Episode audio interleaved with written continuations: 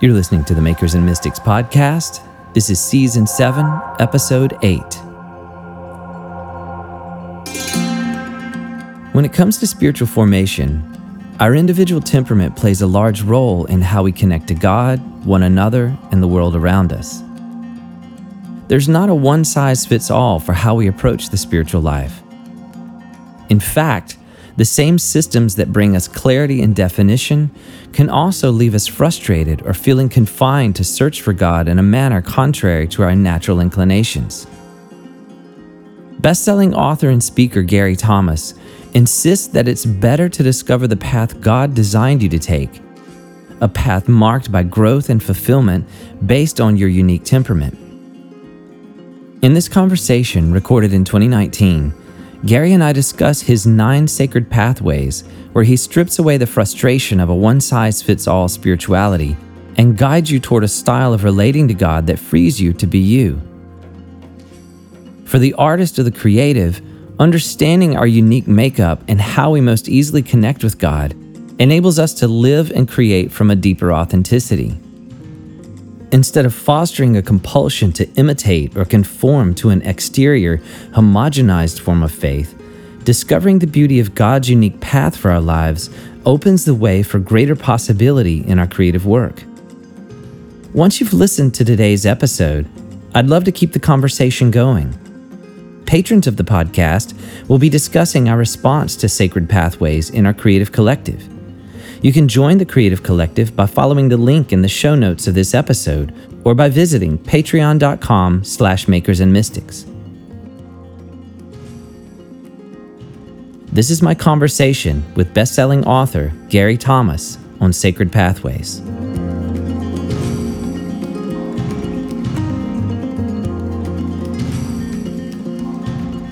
Well, Gary, thank you so much for joining me on Makers and Mystics. I'm looking forward to talking with you today.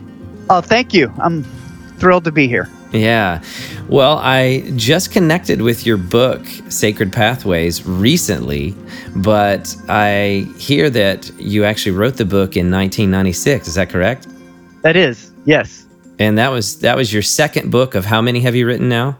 I don't count anymore. I think I've passed 20, not much past 20. Uh, and then it's it's difficult to count books after a while because they'll do a gift edition and things like that that I don't really necessarily count as a book. Mm-hmm. But um, yeah, but Sacred Pathways was it. It was interesting. I I'd done my first book on the Christian classics, and, and my thought was before I give the world any of my own stuff, I want to just get a good grip on what the Christian classics last two thousand years, different traditions, different ages, what they held in common. You know, in, in issues of systematic theology. They could be so diverse. But when it came to how do we relate to God, it was amazing how a medieval nun could sound like an 18th century Anglican. And so that was that. And then Sacred Pathways came out of that, identifying nine different ways. I call them the pathways that people best connected to God. Prior to that, I'd gone to a college situation where you taught people have a quiet time you know and and there's steps and here's a guide and and here's how you do it. And it was sort of this one size fits all spirituality. It would be sort of like asking everybody to wear the same shirt in a church you know? It I, I don't know that spirituality is any better than clothes. And so people were having a, a difficult time connecting with god not i thought because of their relationship or desire for god but they were put on a pathway that didn't fit who god made them to be and so the pathways was just sort of discovering what we know from scripture and church history and the Christian classics about how people in very different ways relate to God.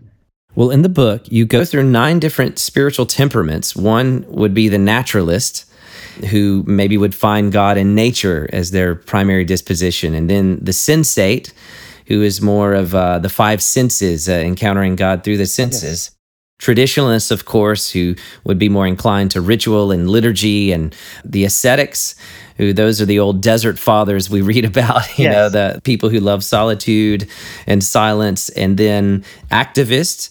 Which would remind me of someone like Dorothy Day, the Catholic worker from in the 1960s. Yes. Um. Caregivers, enthusiasts, contemplatives, intellectuals, and that's I believe that's all of them, correct? So tell me what led you to begin to see these different temperaments within people. I, I don't want to get too mystical here, especially because mm-hmm. a lot of your listeners might not know me. But most of the time when I'm writing a book, I feel like an architect. What if I put this room here? What if I put the doorway here and I could put a closet here? This book, I felt more like an archaeologist. Mm. If you looked at the book proposal and what came out of it, vastly different. And I'm just so grateful to an editor who saw it, who asked me to go deeper and, and, and to be bolder. And so they just sort of unfolded before me. It was how to deepen your experience with God. But then I began to notice these nine different ways. And some were types from scripture, some were like John of the Cross and Teresa of Avila pointed me toward the contemplatives. Um, I got a couple from Thomas à Kempis's book and then uh, there were some more there's a big school of spiritual direction in the early late 19th century early 20th century in europe. And so just putting these together just seeing different ways that people connected with god and and putting labels. And then i didn't know there were nine when i started. It was just trying to find a place for everyone. And what i'm thrilled about you, you mentioned the book's been out for over 20 years I think the nine labels hold. I think you can be more than one. I'm not trying to take people from a quiet time box and put them into a contemplative box or an intellectual box. I think some people exhibit three or four. Some might be open to all nine, but they have a couple favorite ones. But as far as how we understand the way we connect with God, I think the nine are pretty exhaustive. I've, a lot of pastors have gone through this and speakers.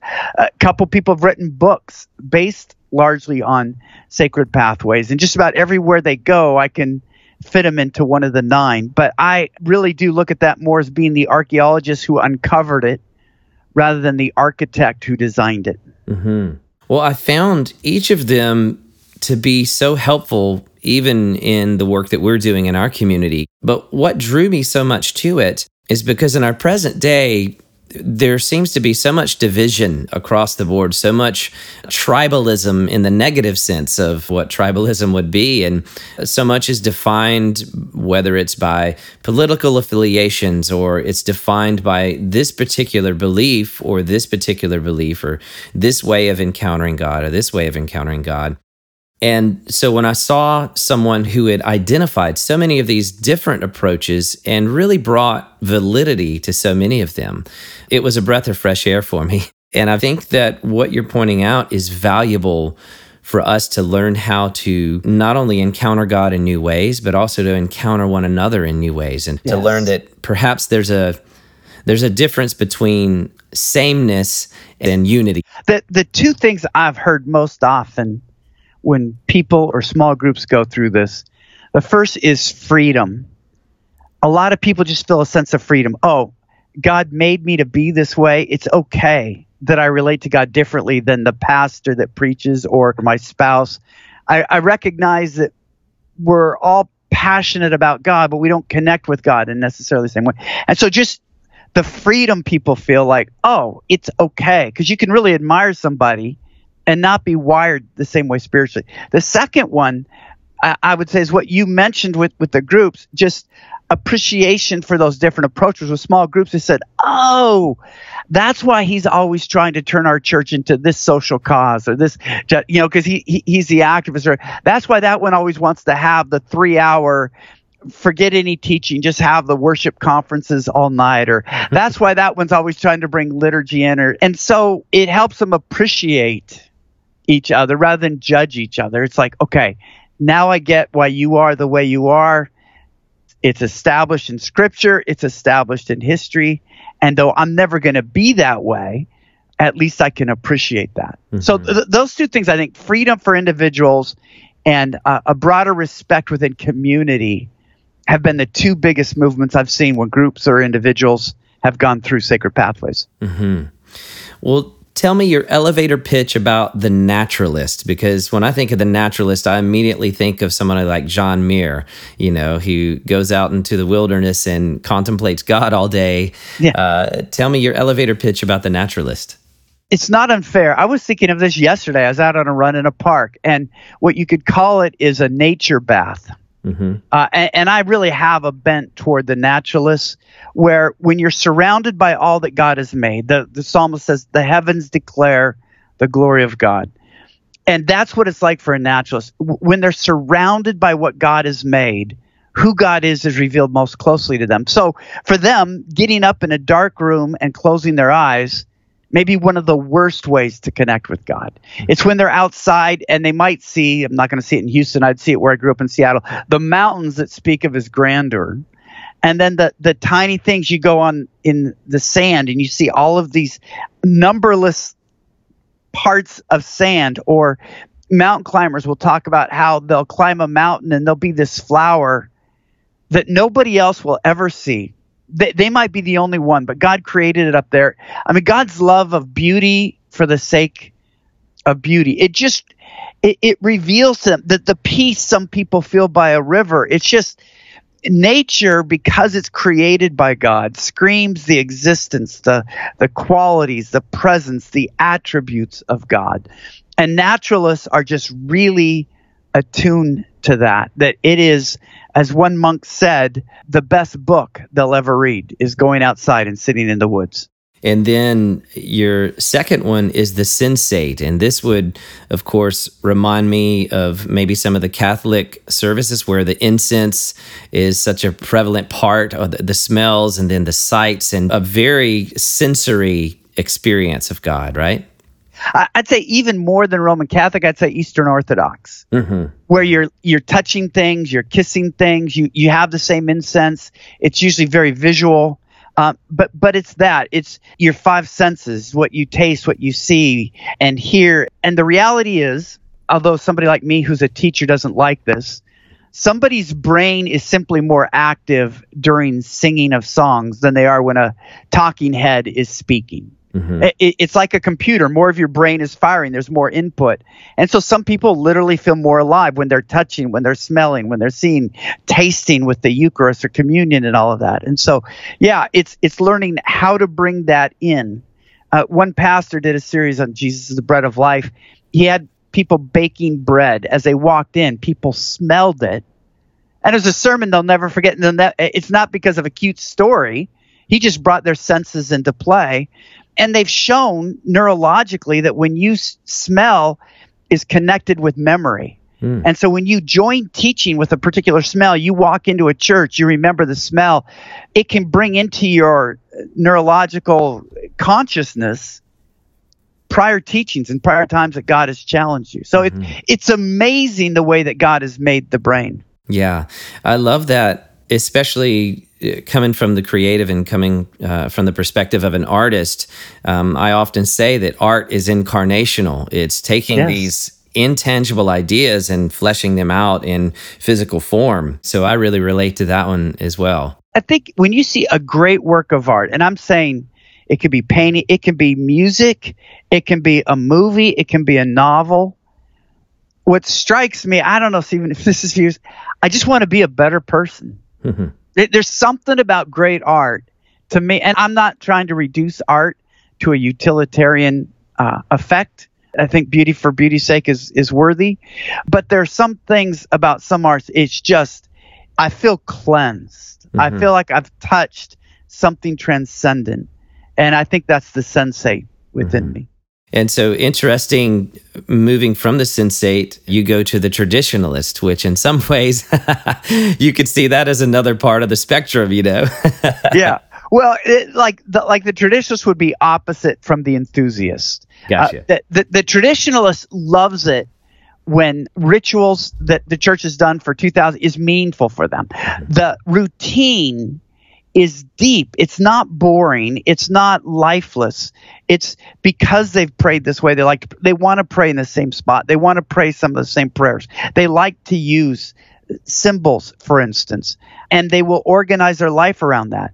And so, at a typical church service, and the offerings passed at 1034 they might even look at their watch and say all's well with the world right we're on whereas the enthusiasts who are open to god moving in ways he's never moved before are, are, praying that God will move in such a new way they won't even get to the offering. Everything will be blown to bits because because they're more about mystery. Yeah. And so you could see how the difference is that what comforts the traditionalists can bore the enthusiast silly, but what excites the enthusiast terrifies the traditionalists. Mm-hmm.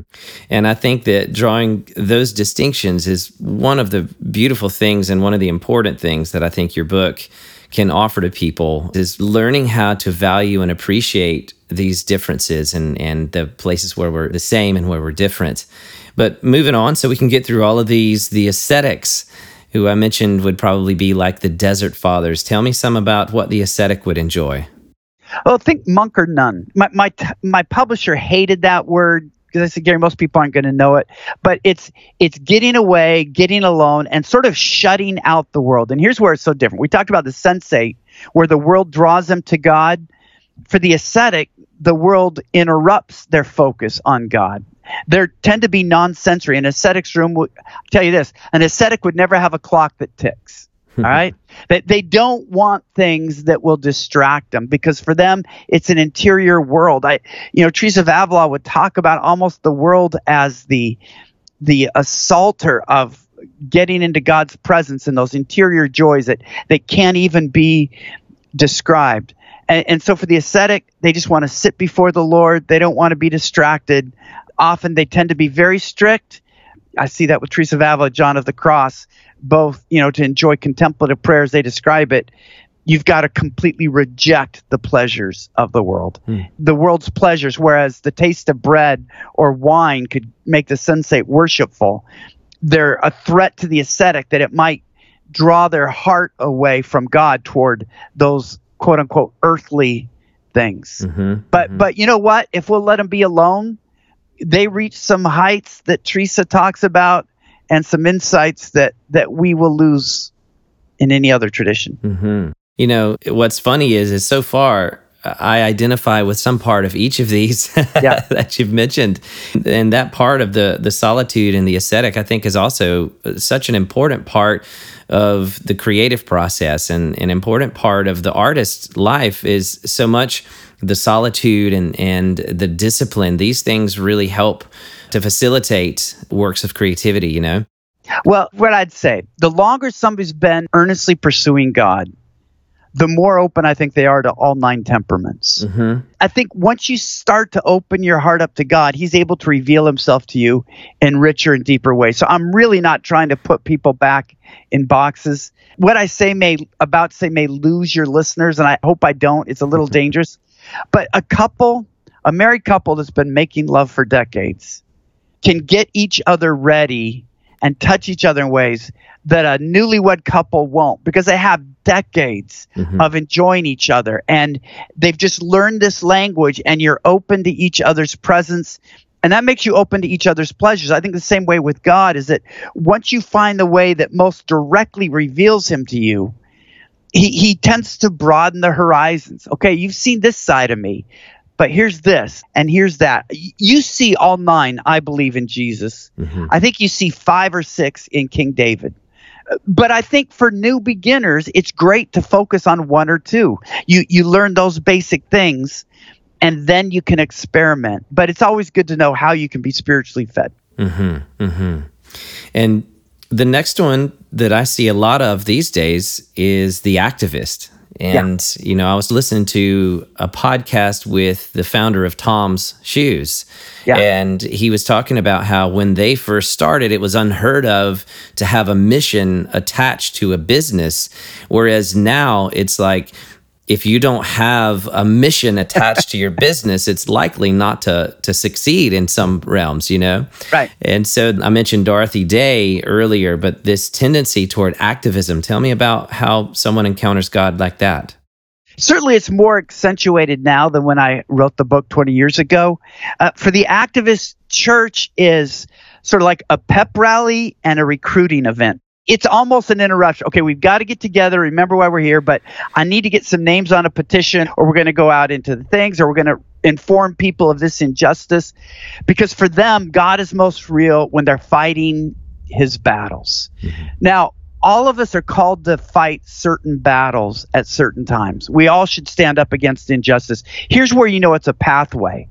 For some believers, and, and I've seen this, they know they have to speak up and then they need to go lick their wounds and God will build them back up. Hmm. For an activist, it's not going away to recovery. That that's what gets them most excited. That's the peak of their faith. It doesn't deplete them, it fills them. And for an activist, having to do a prayer and study time might be okay, I, I know I need to do that, so I'm going to do it. But they don't feel like their day's complete if there isn't the activist element. Whereas for an intellectual that we'll get into or the contemplative, they're meeting with God when they're alone with God. They'll do the activism, but it's not feeding them. Mm-hmm. And that's the real difference. A, a pathway is what feeds you spiritually. It's not something you recover from, it's something that nurtures you in the faith. Mm-hmm.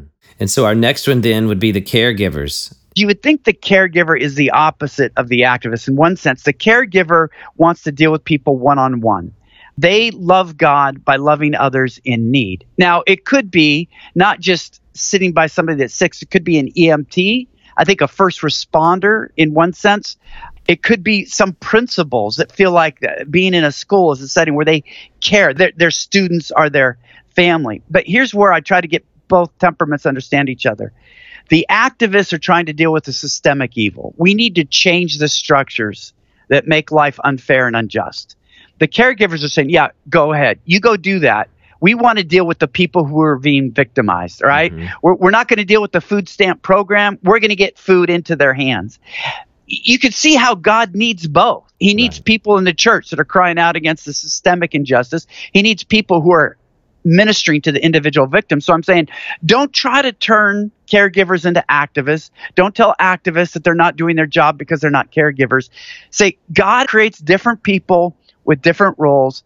No one person can possibly reflect the brilliance of God, the expanse of God, the way that God addresses us and is reclaiming us. So we need the caregivers who deal with people one on one. We need the activists who deal with the systemic problems.